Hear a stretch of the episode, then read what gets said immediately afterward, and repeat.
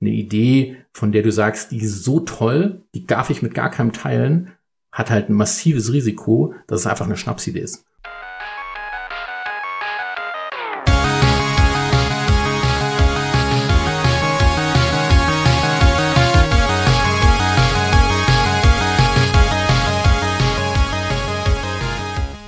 Willkommen zurück zum Digital Pacemaker Podcast mit euren Gastgebern Uli Irnig und mit mir Markus Kuckerz.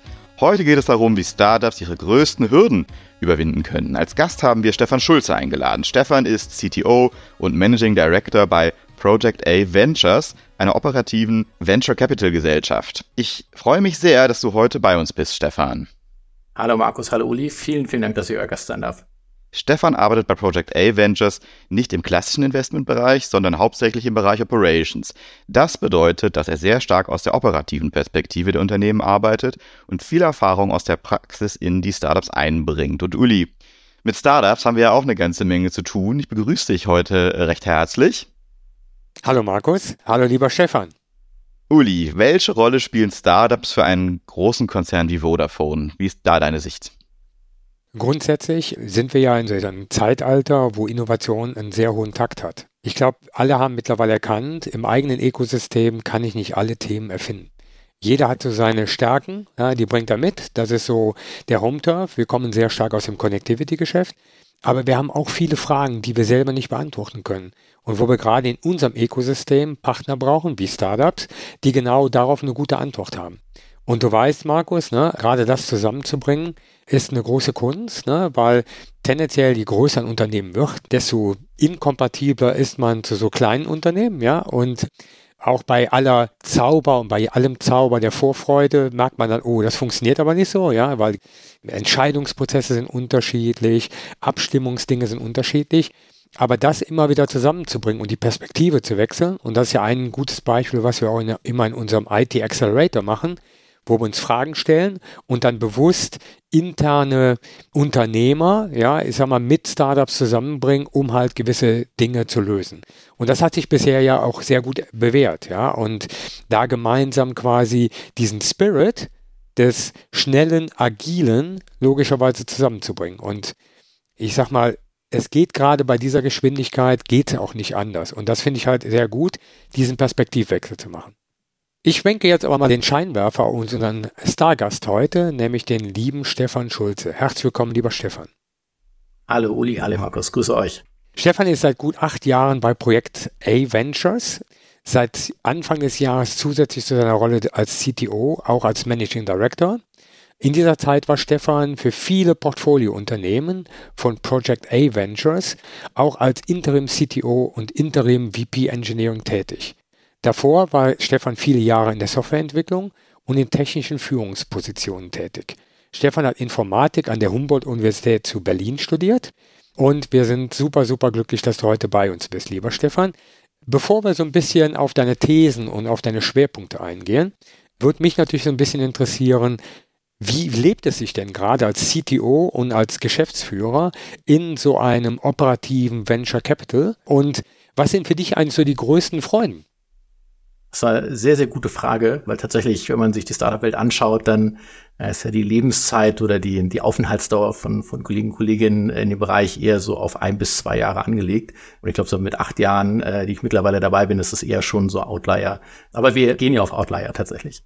Wie lebt es sich dort? Also ich glaube tatsächlich stressig, aber ich glaube, das ist überall der Fall. Tatsächlich ist die Bandbreite der Themen, und das ist auch ehrlicherweise, was mich anspricht und hält, die man dort betrachtet, riesig groß. Also das heißt, wir sprechen an einem Tag mit fünf verschiedenen Unternehmungen über fünf verschiedene Ideen, Ansätze, Probleme, die diese Unternehmungen haben, lösen wollen. Und das sozusagen immer in Kombination mit Gründern oder mit Counterparts, die super ambitioniert sind, die alle was erreichen wollen, die sehr, sehr schnell unterwegs sind, sowohl gedanklich ähm, als auch dann in der Execution. Und da mit Schritt halten zu können, mit dem Team, was wir haben und dem großartigen Team, das ist tatsächlich das, was mich einfach jeden Morgen auch antreibt ähm, und was einfach der Spaß an der ganzen Sache tatsächlich ist. Also Zusammenarbeit mit ambitionierten, klugen Leuten, die Dinge schnell voranbringen wollen. Was nimmst du daraus persönlich für dich mit? Also auf der einen Seite ganz klar der Punkt, dass sagen wir mal, diese Vision von einem Startup und äh, so die Story, die da immer erzählt wird, wie großartig das alles ist, Das ist ein Teil der Wahrheit, ähm, das ist wie immer nicht die ganze Wahrheit, sondern muss ganz ehrlich sagen, dass ganz, ganz, ganz viel Arbeit in so einer Gründung steckt. Also das heißt, ich habe noch kein Startup gesehen, wo die Gründer, wie man das manchmal so sieht, äh, entspannt ihren Latte Macchiato schlürfen, ähm, nur rumreisen etc., sondern die 99 Prozent der Arbeit sind tatsächlich einfach Execution, Planung, Überstunden. Da gehen tatsächlich Freundschaften vielleicht kaputt ne? oder man kann sie nicht mehr pflegen. Und ich glaube, einer der Punkte, den ich für mich zum Beispiel gezogen habe, dass eine Startup-Gründung für mich wahrscheinlich einfach gar nicht das Richtige wäre. Einfach aus dem Grund heraus, dass sozusagen diese komplette Dedication auf, auf diese eine Firma vielleicht für mich nicht das Richtige wäre. Ich habe sozusagen die komfortable Situation, trotzdem teilhaben zu können. Das ist sehr, sehr spannend. Aber dass das eins der herausforderndsten Themen ist, was Menschen, glaube ich, heutzutage tun können. Wir haben uns natürlich vorab äh, mit dir und deinen Thesen ein wenig beschäftigt und auch den Herausforderungen, die du hier siehst. Du sagst zum einen, viele Startups bauen ihre digitalen Produkte ohne einen gesicherten Produktmarktfit. Dann sagst du, häufig sind Startups personell und funktional unausgewogen besetzt. Und zu guter Letzt sagst du, die gewählte technische Umsetzung ist oft überdimensioniert oder nicht bedarfsgerecht. Und kommen wir doch direkt mal zum ersten Thema, zum Produktmarktfit. Was sind denn da deine Erfahrungen? Und was sind denn die Ursachen dafür, dass dieser Fit oft nicht da ist? Also ich würde vielleicht einen Schritt nochmal zurückgehen und äh, Uli, du hast ein bisschen am Anfang angefangen, was ist denn eigentlich, also ich würde mal einmal beleuchten, was ist ein Startup? Da gibt's ja ganz viele verschiedene Facetten davon. Ne? Also wir haben sozusagen das, was du angesprochen hast, Uli, so, so Corporate Startups. Ne? Also das heißt, aus einer Firma wie Vodafone heraus ähm, sage ich, bin im Konzern zu langsam, zu sagen wir mal, vielleicht bürokratisch unterwegs und deswegen ich so eine kleine Unit, die jetzt gegründet wird und was Neues aufbauen soll. Wenn ich jetzt äh, Firmen anschaue aus unserem Portfolio wie, wie ein Sender oder ein Trade Public, die jetzt schon ein paar Jahre äh, existieren, riesig groß sind mittlerweile, würden wir immer noch sagen, das sind Startups, genauso wie das Zwei-Personen-Gründerteam, die gerade jetzt beim Notar waren und ähm, ihre Firma gegründet haben. Für jede dieser, dieser Firmen, und da können wir vielleicht später nochmal darauf eingehen, gibt es im Prinzip verschiedene, sagen wir mal, Entwicklungsphasen, ne? also von zwei Leute und eine Idee ähm, hin zu, ich habe ein sehr gut funktionierendes Unternehmen. So, und dieser Product Market Fit, über den wir sprechen, ist tatsächlich genau die Kernfrage, die am Ende über Erfolg oder Misserfolg entscheidet. Die Frage, ob das, was ich dort aktuell zur Verfügung stehe, eigentlich überhaupt auf dem Markt eine Nachfrage bedient. Also das heißt, ich habe eine Idee, die habe ich entwickelt, gebaut. Die erste Frage, die man vielleicht sogar noch vorstellen, nicht vielleicht, aber auf jeden Fall vorher stellen sollte, wäre so eine Frage Problem Fit. Also die Frage ist, das, was ich machen will, löst das überhaupt ein Problem? Und ich habe vielleicht mal so ein konkretes Beispiel, an dem es so ein bisschen greifbarer werden würde. Meine Nägel, die ich in die Wand schlage, sind halt immer krumm. Könnte ja die Überlegung sein, na lass doch mal ein Produkt entwickeln, was mir einfach dabei hilft, immer Nägel gerade und sauber in die Wand zu schlagen. Und ich entwickle das Produkt und baue das und dann stelle ich irgendwann fest, das kauft gar keiner. Der Hintergrund wird einfach sein, dass vielleicht ich der Einzige war, der dieses Problem tatsächlich hatte. Ja, also es gibt überhaupt gar kein Problem, was gelöst werden, werden muss. Dann habe ich ein Problem-Solution-Fit-Problem tatsächlich. Ja, weil typischerweise gibt es irgendwas, wo ich, wo ich die Welt besser mache. So, wenn ich das gefunden habe, ne, also ich habe sozusagen eine Lösung gefunden oder ich habe ein Problem, was gelöst werden muss und äh, klassischerweise kann man da zum Beispiel in so eine Digitalisierung gehen. Ne? Also das heißt, ich gucke mir eine Branche an, die sehr wenig digitalisiert ist. Ähm, in der Vergangenheit haben wir so Dinge gesehen wie Makler, also so Real Estate Property, wo Makler tatsächlich mit Papier und Bleistift durch die Gegend laufen, Gespräche machen, sehr wenig digitalisiert. Da gibt es zum Beispiel Effizienzthematiken, die ich heben kann. Also tatsächlich eine, eine Lösung, um die besser, schneller zu machen, die, die Kundenperspektive äh, überall zu verbessern. Wenn ich jetzt sozusagen hinkomme und sage, naja, ich habe also ein Problem, was ich lösen kann, dann baue ich ein Produkt und bin dann aber an dem Punkt, wo die Frage ist, existiert für dieses Produkt eine Nachfrage auf dem Markt? So, und das ist oft etwas, wo Gründer der Meinung sind, der ja, das gibt's schon und das findet sich schon. Wir machen das jetzt erstmal so um im Nachgang dann festzustellen, naja, so einfach, wie wir uns das vorgestellt haben, ist es doch nicht. Auch ehrlicherweise Standard und auch vielleicht gar kein Problem, solange ich ja, und ich glaube, Uli hast es von angesprochen, in der Lage bin, zu iterieren, mich weiterzuentwickeln und daran zu arbeiten.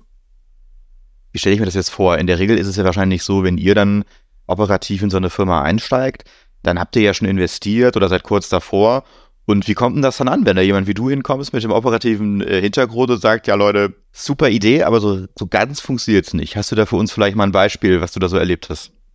Tatsächlich ist das ein Bereich, der auch sehr stark bei uns vom Investment-Team getrieben wird. Ähm, also da sind wir aus der operativen Seite sozusagen eher Begleiter in dem Prozess, beziehungsweise steuern unsere jeweilige Domänenexpertise mit bei. ein gutes Beispiel, was man, glaube ich, nehmen kann, und ich abstrahiere es mal ein bisschen, um jetzt nicht konkrete Namen zu nennen, ist, dass äh, zum Beispiel eine Idee überlegt wurde oder vorgestellt wurde, wo man eine Plattform bauen möchte, die High-Performance-Datenverarbeitung ähm, äh, machen kann. Ne? Also die im Prinzip Toolset bereitstellt, auf dem ich Daten super schnell verarbeiten kann. Das ist als Plattform und da schlägt mein Technikerherz hoch, ne, weil ich sage so, das ist ja super, hervorragende Idee, war damals auch sehr, sehr gut gebaut. Und dann schaut man im Prinzip rauf und stellt dann fest, naja, tatsächlich ist es so generisch, dass eigentlich keiner so richtig weiß, was ich damit alles machen kann. So, und damit habe ich ein Problem, welchen Markt spreche ich eigentlich an? Was ist meine Zielgruppe? Wer soll denn damit arbeiten? Und dadurch, dass so eine Plattform sehr generisch sein kann, oder in dem Fall war, fragen sich die Gründer am Ende, okay, ne, gehe ich jetzt Richtung Data äh, Processing, mache ich vielleicht irgendwas IoT-mäßiges, was auch immer und habe tatsächlich hier ein Product Market Fit, ich ein Produkt da, aber mein Markt hat eigentlich gar keine Nachfrage, weil ich nicht in der Lage bin, den Value Add tatsächlich gut auszudrücken. Uli, wir kennen das ja auch ganz gut, auch gerade im technischen Bereich. Da kommen Teams an oder einzelne Personen, die brennen für eine Idee, die sagen, Mensch, ich habe mir da was ausgedacht, ich habe jetzt auch mal so ein Wochenende da gesessen, ich habe sogar schon was gebaut. Uli, guck mal, du kommst eigentlich drum herum. Wie geht man denn dann konstruktiv mit so einer Idee gut um? Äh, vielleicht auch, wenn das nicht so gut passt. Also ich glaube, das erste ist erstmal, wenn du auf Menschen triffst, die für eine Idee, für eine Leidenschaft brennen, ist das erstmal ein super Geschenk. Ne? Also da steckt eine Motivation, eine Passion dahinter, etwas Neues zu erschaffen. Das ist erstmal was Fantastisches.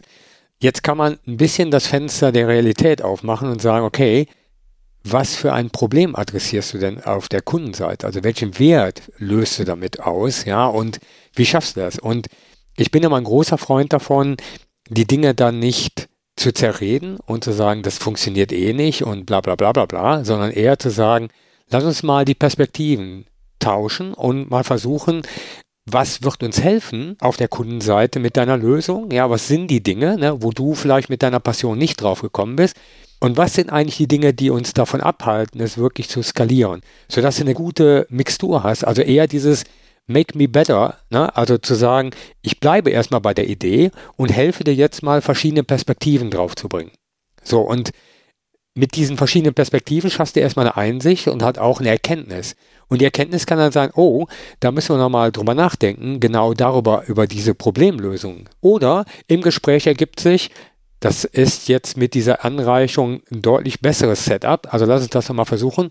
Oder du kommst tatsächlich auf den Punkt, wo du sagst, stimmt, darüber habe ich noch nie nachgedacht. Lass uns das mal im Moment parken, weil es hilft uns gerade nicht weiter. Aber ich, ich finde immer, jede gute Idee muss gewürdigt werden. Und das halte ich halt immer für den ersten Ansatz.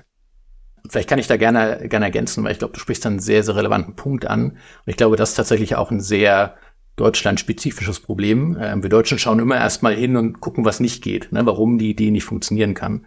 So, und ich glaube, die Perspektive zu wechseln, vielleicht auch zu fragen, was müsste ich denn tun, damit es funktioniert, ist ein Punkt. Und das wäre tatsächlich auch eine Empfehlung, sprich mit möglichst vielen Leuten darüber. Ne? Also eine Idee, von der du sagst, die ist so toll, die darf ich mit gar keinem teilen, hat halt ein massives Risiko, dass es einfach eine Schnapsidee ist. So, und auch wahrscheinlich nicht, nicht große Wahrscheinlichkeit, dass es der Fall ist. Das heißt, auf das hören, was die Leute sagen, verschiedene Perspektiven einzunehmen, die Hausaufgaben ehrlicherweise zu machen. Und ich meine, man kann mit den heutigen Methodiken wirklich sehr gut Research betreiben, um sozusagen zu validieren, ist die Idee die richtige oder sollte ich da eine Adaption machen oder eine Veränderung und schrittweise voranschreiten. Ohne das braucht man aus meiner Sicht heutzutage keine, keine Firma zu gründen, weil das geht dann ziemlich sicher gegen die Wand. Also wie beim Singen, man sollte sich einen guten Freund suchen, der einem ehrliches Feedback gibt, ob man singen kann oder nicht, bevor man zu Deutschland sucht den Superstar geht, wahrscheinlich. Ja, und ich würde wahrscheinlich da ergänzen, such dir nicht nur einen guten Freund, sondern stell dich auf die Straße, sing dort mal und wenn die Leute dort applaudieren, dann kannst du wahrscheinlich auch weiterziehen, weil gute Freunde haben oft auch einen gewissen Bias dabei, ne? weil die sagen dir, weil sie dir nicht wehtun wollen, ja, das ist ja eine super Idee. Und dann, wenn du sie fragst, würdest du denn dein Geld da reinstecken? Na, dann kommen wir vielleicht der Wahrheit schon näher. Ne? Möchte ich das Risiko eingehen? Dann oft doch nicht. So, und ich glaube, das gibt eine ganz gute Indikation. Wenn wir über den Produkt Market Fit mal als Punkt hinwechseln und mal einen Haken daran machen würden, dann triffst du ja in Unternehmen oft auf die Realität und du sagst das auch, eine Unausgewogenheit aus personell und funktionaler Besetzung. Äh, was, was beobachtest du da? Was sind da so die typischen Fakten oder Realitäten, auf die du da triffst? Also ich glaube, ein Klassiker ist tatsächlich nicht komplementäre Gründerteams. Also das heißt, du hast ein Team, was sehr techlastig ist und da gibt's aber keinen, der Sales macht oder der Marketing macht oder der auch Fundraising macht, weil das sind halt alles Techies, die wollen coole Dinge bauen, aber eben eigentlich auch nicht den Rest. Es gibt die umgekehrte Seite, das sind dann, sagen wir mal, hauptsächlich Businessleute, die im Prinzip alles verstehen, was es auf der Seite zu tun gibt, aber wo sozusagen der Counterpart fehlt, der dann auch in der Lage ist, die Vision, die Ideen A zu challengen und dann B tatsächlich auch umzusetzen. So, also ich glaube, das ist einer der Punkte, der da sehr stark eine Rolle spielt. Ich glaube, gute Gründer sind sich dessen bewusst und das sehen wir tatsächlich auch. Wir arbeiten auch mit sehr weit vor Investment schon mit Gründern zusammen und haben da sozusagen dann eher Einzelpersonen, die für ein bestimmtes Thema sozusagen stehen oder das entwickeln wollen. Und denen ist zum Beispiel sehr, sehr stark klar, wo ihre Stärken und Schwächen sind. Und die suchen dann zum Beispiel proaktiv einen Businessgründer, Counterpart oder einen Technical Co-Founder oder ähnliches. Und solange diese Unausgewogenheit da ist, ist es tatsächlich einfach ein Blocker für die Entwicklung ähm, der Firma, weil es eben, wie Uli sagte, dann sehr oft eine Perspektive gibt, die sehr stark ist, aber eigentlich äh, ist die Summe aller Teile deutlich mehr, wenn man das zusammenpackt. Und das fehlt einfach. Wenn ich an Startups denke, denke ich natürlich auch direkt an äh, den Mythos der Personalausstattung. Man muss aus einem kleinen Team ähm, ganz große Dinge machen und vielleicht gerade, wenn man der Challenger dann ist mit seiner Idee, wie ist denn da so die Lage? Und gibt es da auch Ansätze, wo ihr dann natürlich vielleicht aus eurer Sicht mit dem Interesse natürlich eurer Investment natürlich auch dann gut, gut zu platzieren, äh, wie ihr dann helfen könnt? Ja, absolut. Also ich meine, letztendlich gibt's ja, und da können wir vielleicht nochmal auf die Phasen eingehen von so einem Startup. Also typischerweise spricht man eigentlich über äh, die erste Phase, die Pre-Seed-Phase. Also das heißt, da wird im Prinzip die Idee, sagen wir mal, weiterentwickelt. Man baut sicher den ersten Prototypen, so Minimal Viable Product, MVP, der einfach validiert, dass die Idee, die wir haben, den gewissen Product Market Fit hat. In der Seed-Phase geht das noch ein bisschen weiter, geht dann sozusagen an den Punkt, wo ich eigentlich ganz klar mehr Product Market Fit gefunden habe. Und dann gibt es klassischerweise Sowas jetzt die Series A und dann geht's auch B, C, D und so weiter fort. Aber die Series A ist typischerweise dafür, da das Produkt, was ich gebaut habe, dann zu skalieren. Der interessante Part ist, dass im Prinzip in diesen verschiedenen Bereichen unterschiedliche Bedarfe da sind. Also sehr frühphasig brauche jetzt kein großes Engineering-Team. Da tun es vielleicht zwei, drei sehr erfahrene Leute zusammen mit dem CTO, zusammen mit den Business-Leuten, um dieses Produkt zu entwickeln. In der späteren Phase, und da sind wir dann vielleicht eher Sparring-Partner, wir können sozusagen mit User Research ähm, helfen, wir können mit gewissen Modellen helfen, mit Intros, diesen ganzen Validierungsthemen, die man hat.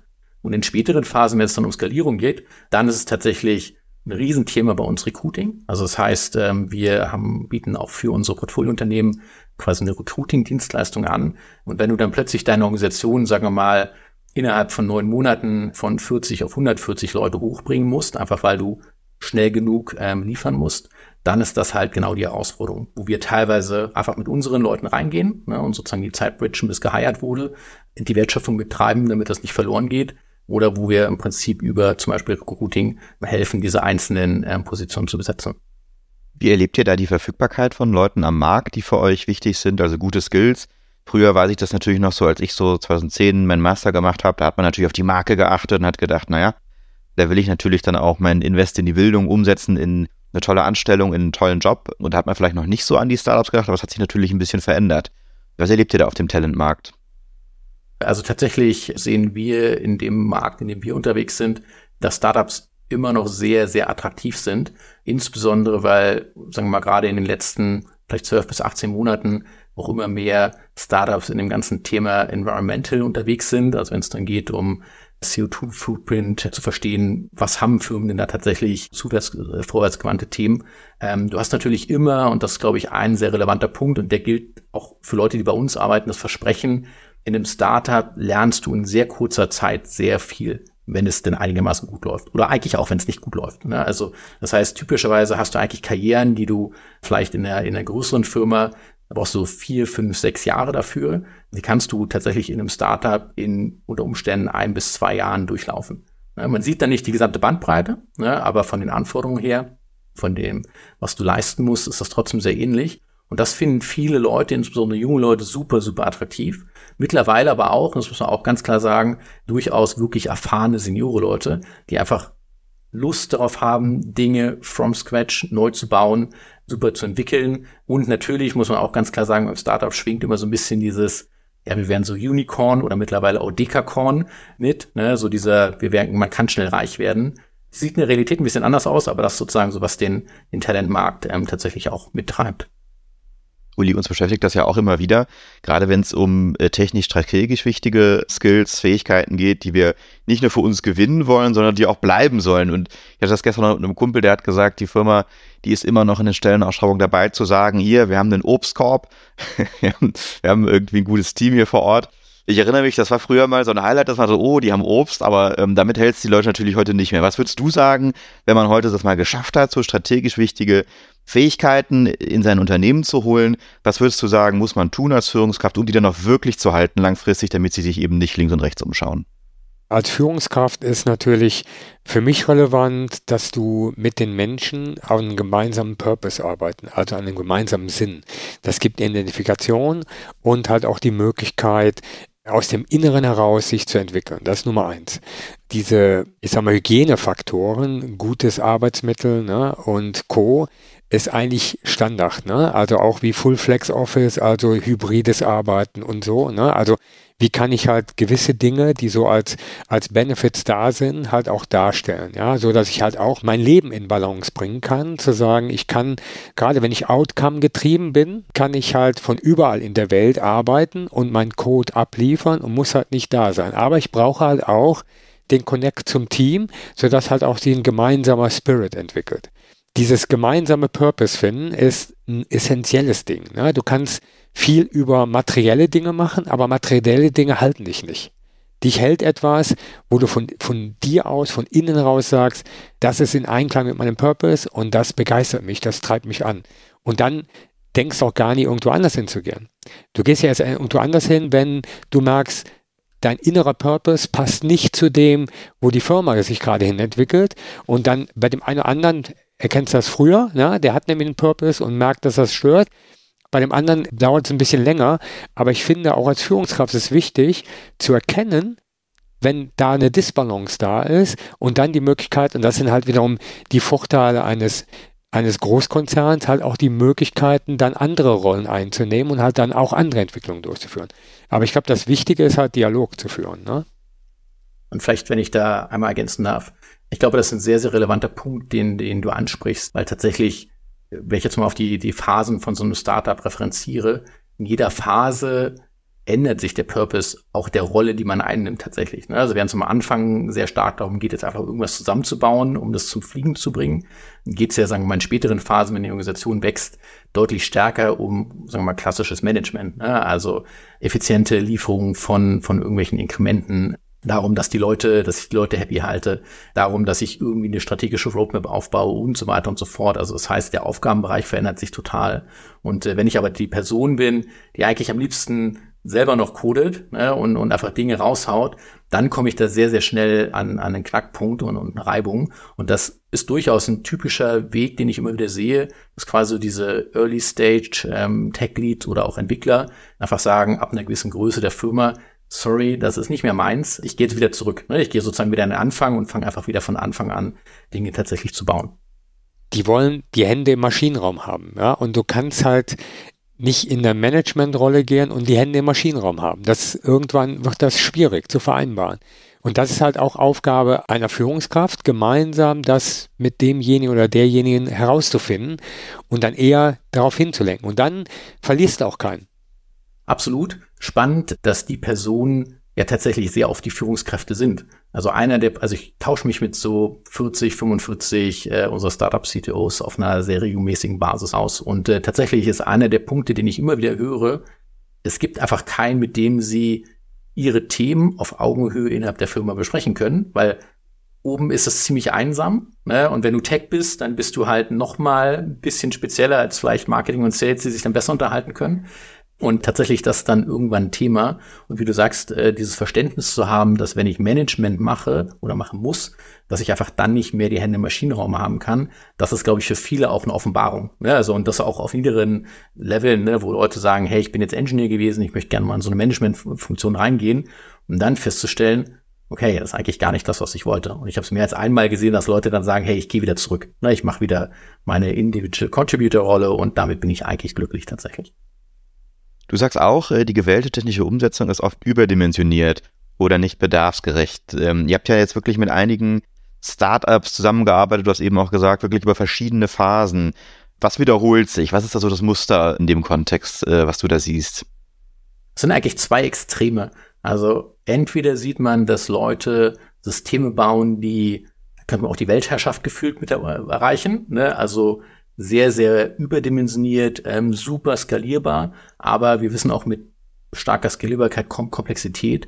Es war eine, eine Zeit lang sehr, sehr in dieser Microservice-Ansatz. Ne? Ähm, das heißt, ich habe viele verschiedene kleinere Applikationen, die immer sehr für einen Teilbereich meiner Gesamtapplikation verantwortlich sind. Ähm, und wir haben Teams gesehen, die mit zwei, drei Entwicklern dann 20 Microservices gemanagt haben. So, und da muss man sagen, super skalierbar, ne? also hervorragend. Aber ganz ehrlich, Leute, ihr seid jetzt nicht Google ne? oder Facebook oder eine große Firma, die jetzt äh, Milliarden von Nutzern tatsächlich bedienen muss. Ihr fangt gerade an. Und die Überlegung und die Abwägung, welchen Stack ich mir am Anfang dorthin baue, die wird tatsächlich oft eher auf so einer Basis, ja, aber wenn dann die großen Nutzzahlen kommen, dann muss es skalierbar sein, getroffen, dass man sich überlegt, naja, die kommen ja nicht morgen, ne, sondern die kommen dann tendenziell eher schrittweise.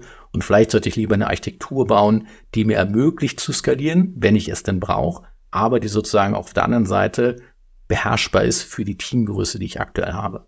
Das ist so die eine Seite, ne? also komplett überdimensioniert. So die andere Seite, da weiß man dann auch nicht, ob das besser ist. Ne? Da sieht man dann halt, dass einfach Dinge wirklich zusammengeklopft wurden. Ne? Also so im Engineer sprechen wir so Spaghetti-Code, ne, alles irgendwie, es funktioniert, aber wenn du an einer Seite ziehst, dann fallen fünf andere Sachen um. Das ist tatsächlich auch nicht optimal, weil hoffentlich wächst das Startup und in dem Moment bist du genau in der Problematik, wo du sagst so, okay, was mache ich jetzt? Ne? Also das eine ist eine totale Katastrophe, das skaliert überhaupt nicht. Muss ich jetzt neu bauen? Muss ich sozusagen jetzt wieder von vorne anbauen, äh, anfangen mit dem Wissen?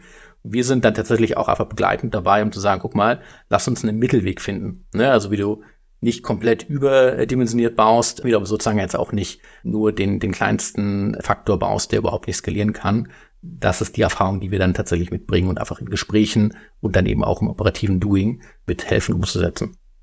Uli, wir sind ja schon lange kein Startup mehr. Bei uns ist ja immer das Problem der technische Schulden und naja, Spaghetti-Code äh, habe ich heute noch in einem Termin gehört oder auch zu komplex überdimensioniert. Das ist eigentlich so äh, Buzzword-Bingo bei uns. Was würdest du denn sagen, können wir von Startups lernen? In technischer Hinsicht? Also grundsätzlich gefällt mir sehr stark dieses Growth Mindset, was jedes Startup hat. Ne? Da steckt eine Passion, da steckt eine Idee hinter. Ich will das um jeden Preis erreichen. Ich würde es sogar ein bisschen gleichsetzen mit einem Hacker-Mindset. Also egal welche Hürde kommt, du bleibst dran, bis du über die Hürde drüber bist. Das ist äh, eine Dimension. Die andere Dimension, wenn du vor allen Dingen mal auf schnelle technische Lösungen schaust, ne, geht es vor allen Dingen darum, die technischen Mittel zu nutzen, die ich heute kann. Ne? Also ich kann heute relativ schnell über die Hyperscaler mir ein Rechenzentrum zusammenklicken, ja, und kann meine erste Lösung ausprobieren und kann halt auch mit gewissen Fokusgruppen auch testen, wie sowas im Markt angenommen wird, ja, und mit der Erfahrung, die du da sammelst, kannst du relativ schnell dann wieder Adaption machen und daraus einen Inspect und Adapt ranbringen, ja, und das ist halt die Schönheit, die du in einem Startup hast. Das ist auch etwas, wenn du in einem, ich sag mal, gewachsenen Konzern bist, was dir gut tut und was dir immer hilft, halt auch die Dinge zu verändern und halt wieder neu zu denken. Das Entscheidende ist halt, dass mit steigender Erfahrung ne, wächst zwar dein Wissen, die Downside ist, deine Erfahrung hält dich aber auch teilweise, ne, ich erinnere an, an die Elephant Rope, ne, also an dieses Band der Elefantenbeine, ja, die führt aber auch dazu, dass du gewisse Dinge nicht mehr machst, ja, und denkst, das geht eh nicht, ja, und ich, dieses Mindset, das ist für mich eine der, der Hauptdinge. Anfangen, tun, machen, lernen, adaptieren, anfangen, tun, machen.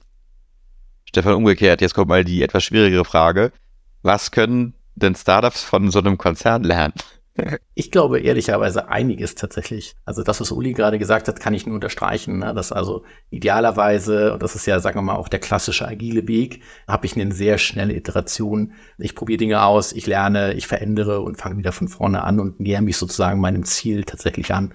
Ich glaube, was Startups von Konzernen lernen können, Professionalität, gerade in Bereichen, die so ein Butterbrot-Thema sind, sowas wie HR, Finance, wären für mich klassische Themen wo meine Annahme ist, dass ein Konzern deutlich stärker professioneller aufgestellt ist, als es jetzt die klassischen Startups sind. So, und ich glaube, da muss man eine gute gutes Verhältnis finden. Ne? Also nicht jeder braucht eine, eine Rechnungslegung im Konzern, das ist auch ganz klar. Aber tatsächlich sich bewusst zu machen, was an Konsequenzen daran hängt, wenn ich bestimmte Dinge nicht richtig mache. Und das sind teilweise Kleinigkeiten. Das ist was, wo, glaube ich, viele Startups einfach deutlich besser werden könnten, ohne dass sie jetzt ein Konzern werden müssen. So, ich glaube, der zweite Punkt, den ich ergänzen würde, Disziplin und in gewissen Bereichen mehr Fokus auf sowas wie einen ROI. Also tatsächlich kenne ich Konzernprojekte eigentlich, die werden immer, es gibt ein Budget und es muss immer ein Nachweis passieren, dass das, was ich dort machen möchte, in irgendeiner Art und Weise positiv zum, zum Gesamtergebnis beiträgt. In Startups sehe ich aber auch immer wieder mal, dass halt einfach Dinge gemacht werden, so da wird nicht großartig hinterfragt, sondern da hat jemand eine super Idee, wir probieren das jetzt mal aus. Und dann geht das leider ein halbes Jahr lang, äh, bis das dann so da ist, um dann am Ende festzustellen, naja, das war jetzt doch nicht so schlau. Hat eigentlich nur Zeit verbrannt und Geld, was wir eigentlich nicht haben, weil wir ja nur so zwölf bis 18 Monate eine Runway haben. So, das heißt, ich glaube, diese sagen wir, Prozessthemen, auch wenn man das immer nicht gerne hört, und die Professionalität in bestimmten Bereichen, das kann man sich sehr gut abgucken. Und hast du ja einige Startups in den letzten Jahren begleitet und vielleicht kann man das so ein bisschen vergleichen mit so einem, ne, bei so einem Bundesliga-Verein, da gibt es so ein Nachwuchsleistungszentrum und da sieht man einige Spieler, man sieht gute Spieler, schlechte Spieler. Hast du so einen Lieblingsspieler, also so ein Star, wo du sagst, Mensch, also das war wirklich exzellent, sozusagen den Musiala unter den Startups, ne, der jetzt beim FC Bayern ja gerade groß geworden ist und die Nationalmannschaft erobert hat. So einen richtigen Startup-Mensch, der hat wirklich noch so zwei, drei Sachen anders gemacht und richtig gut gepackt, was andere nicht so hinkriegen. Hast du da so eine Art Formel? Also ich habe zwei Startups, die ich nennen könnte aus unserem Portfolio, also wahrscheinlich drei. Trade Public, Sender und ähm, No Unity.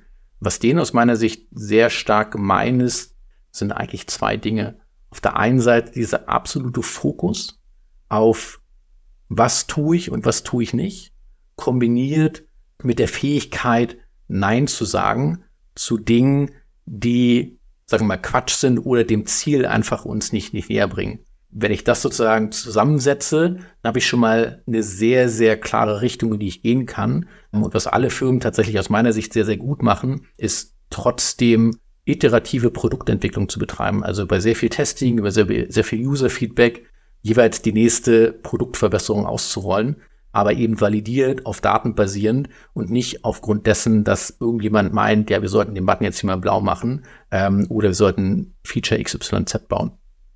Ich danke euch beiden. Das war ein ziemlich spannender Austausch und wie immer an der Stelle gibt es natürlich die Frage, was habt ihr aus dem Gespräch mitgenommen? Uli, möchtest du den Start machen? Also erstmal vielen lieben Dank, Stefan, für die Einblicke. Was ich mitgenommen habe, ich habe zwei Dinge mitgenommen. Zum einen die operative Einheit, ja, die hatte ich bisher nicht so wirklich auf dem Schirm, um ganz ehrlich zu sein. Da habe ich jetzt heute viel gelernt. Vor allen Dingen, wie die hilft, Skalierbarkeit zu realisieren und diese Anschubhilfe hinzubekommen. Und das Zweite, was ich, was ich nochmal so für mich ne-, nehme, ist halt zu sagen, gerade auch in einem reichen Portfolio, ne, wenn du viele Dinge hast, selektiv zu entscheiden, ist die große Kunst nach vorne hin. Und daher nochmal vielen Dank, Stefan, für die Einblicke sehr, sehr gerne. Wenn ich teile, was ich mitgenommen habe von meiner Seite, dann sind das, glaube ich, zwei Dinge, von denen ich vermutet habe, dass es so ist, aber die, glaube ich, hier nochmal validiert wurden. Auf der einen Seite die Thematik, ähm, die ihr beide angesprochen habt, also sowas wie Technical Debt, Überdimensioniertheit, zu viel Komplexität äh, gibt es im Konzern auch. Das war jetzt, wenn ich ganz ehrlich bin, keine Überraschung, das war eine Vermutung, aber es ist gut, nochmal validiert zu bekommen. Und der zweite Punkt, und das finde ich tatsächlich auch sehr positiv, ist das, was du gesagt hast, Uli, dieses Thema Purpose, die Wichtigkeit von Leadership und dem Management, den Personen, mit denen wir arbeiten, die Umgebung nicht unbedingt bereitzustellen, aber zu ermöglichen, dass die sozusagen bestmöglich ihre Fähigkeiten ausleben und, und einbringen das ist, glaube ich, was, was alle Bereiche tatsächlich verbindet. Umso schöner zu hören, dass es sozusagen auch von jemandem kommt, der an der Spitze von einem sehr, sehr großen Konzern steht, weil das ja in alle Bereiche darunter ausstrahlt. Stefan, an der Stelle haben wir zum Abschluss immer eine ganz besondere Frage für unseren Gast und es geht gar nicht immer unbedingt ums Thema, wobei ich würde die Verknüpfung heute schon herstellen. Geht eigentlich eher um deine persönliche Entwicklung und das, was du vielleicht auch anderen mitgeben kannst. Und wir stellen uns vor, an der Humboldt-Uni in Berlin, dort, wo die Studenten äh, quasi vielleicht, ich weiß gar nicht, ob es eine Treppe gibt, aber wo sie aus der Uni kommen, normal gibt es eine Treppe, da steht eine Plakatwand und das sind natürlich ja eigentlich die Leute, die da heute zur Uni gehen, die irgendwann mal in dein Startup-Portfolio mit den besten Ideen rein sollen. Wenn du die Möglichkeit hättest, auf diese, was auf diese Plakatwand zu schreiben, wo die jeden Tag rein und raus gehen, was würdest du den heutigen Studentinnen und Studenten mit auf den Weg geben wollen? Was würde da stehen? Ich würde wahrscheinlich zwei Dinge raufschreiben. Würde auf der einen Seite raufschreiben, du hast Zeit. Und das aus dem Hintergrund heraus, dass ich mit vielen jungen Leuten spreche, die das Gefühl haben, die sind gerade aus der Uni gekommen, fangen gerade an und die stressen sich tatsächlich jetzt schon im Sinne von, oh Gott, Ne, ich bin hier jetzt noch nicht in irgendeinem C-Level und meine Freunde sind alle viel weiter und so weiter und so fort. Und ich bin jetzt noch nicht alt, während selbst ich sagen kann, wenn ich retrospektiv schaue, wie schnell sich Dinge verändern in einem überschaubaren Zeitraum wie weit man in kurzen Zeitabständen kommen kann, dann sollte sich da keiner Sorgen machen, dass er noch nicht direkt irgendwo Teamlead, Chef, was auch immer ist. Das wäre der erste Punkt. So, und ich glaube, der zweite Punkt, den ich aufschreiben würde, wäre, sprich mit Leuten und frag Leute. Also hab keine Angst zu fragen, weil ganz oft sehe ich, dass Personen, Leute sich nicht trauen zu fragen. Und ich muss sagen, meiner Erfahrung nach, auf jede Frage, die man stellt und auch wenn man vielleicht mal mit Leuten spricht, von denen man glaubt, die würden niemals antworten, die Wahrscheinlichkeit, dass die dann doch antworten, ist wirklich nicht gering. Und das kann tatsächlich einfach ein riesen Türöffner sein. A, vielleicht in die Richtung, die man nie gedacht hat, aber B, tatsächlich auch, um von Erfahrung zu profitieren von denen man nie glauben würde, dass die tatsächlich greifbar sind. Uli, du hast Zeit und hab keine Angst zu fragen. Was hättest du damals damit gemacht? Weiß nicht, ob ich die Zeit wirklich ernst genommen hätte, muss ich ganz ehrlich sagen.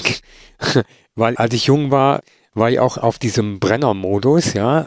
Aber ich hätte es total geschätzt, vielleicht mehr und mehr Perspektiven für meine Fragen zu bekommen, ja, um halt auch nochmal zu reflektieren, ist der Weg, den ich gerade einschlage, eigentlich der richtige? Ich meine, ich kann das mittlerweile abtun mit der, mit dem Argument, ich war jung und brauchte das Geld, ja, aber wenn ich diesen Hinweis bekommen hätte, dann wäre mein Leben noch ein bisschen intensiver gelaufen. Ich bin nicht unglücklich, ne, um Gottes Willen, ne, aber ich sag mal, den Hinweis, der hätte mir schon sehr geholfen. Ja, vielen Dank. Und Stefan, magst du zum Abschluss unseren Zuhörerinnen und Zuhörern noch verraten, wo sie mehr über dich erfahren können oder wo sie vielleicht sogar mit dir in Kontakt treten äh, können, wenn sie mehr zu dem Thema hier erfahren möchten? Sehr, sehr gerne. Auf der einen Seite LinkedIn, Stefan Schulze, Stefan mit PH. Ähm, das ist vielleicht wichtig, um mich da auch tatsächlich zu finden. Schreibt mir gerne, was ich gerade gesagt habe. Äh, ich bin eine der Personen, die sehr gerne antworten und auch sehr gerne und offen die Erfahrungen, die ich habe, teilen. Auf der anderen Seite ähm, haben wir tatsächlich am 11.10. hier in Berlin unsere Project Knowledge Conference. Jeder, der zuhört, fühle sich herzlich eingeladen. Die Tickets sind for free. Und ich glaube, es gibt keine bessere Chance, A, um zu lernen. Und wer mich dort treffen möchte, trifft mich auf jeden Fall dort auch. Cool, das war nochmal ein sehr guter Hinweis. Und wir werden natürlich auch deine Kontaktdaten und die Möglichkeiten in unseren Shownotes verlinken. Stefan, das war wirklich spannend. Vielen, vielen Dank, dass du dir die Zeit genommen hast und dass du heute unser Gast warst. Vielen, vielen Dank an euch, dass ich hier sein durfte.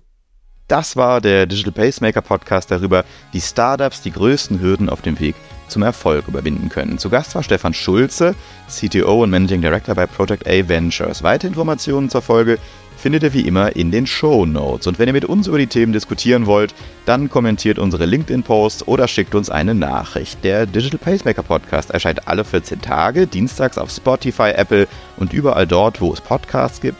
Klicke jetzt auf Folgen oder Abonnieren, um keine Folge zu verpassen. Viel Spaß und bis bald, euer Uli und Markus. Rock'n'Roll.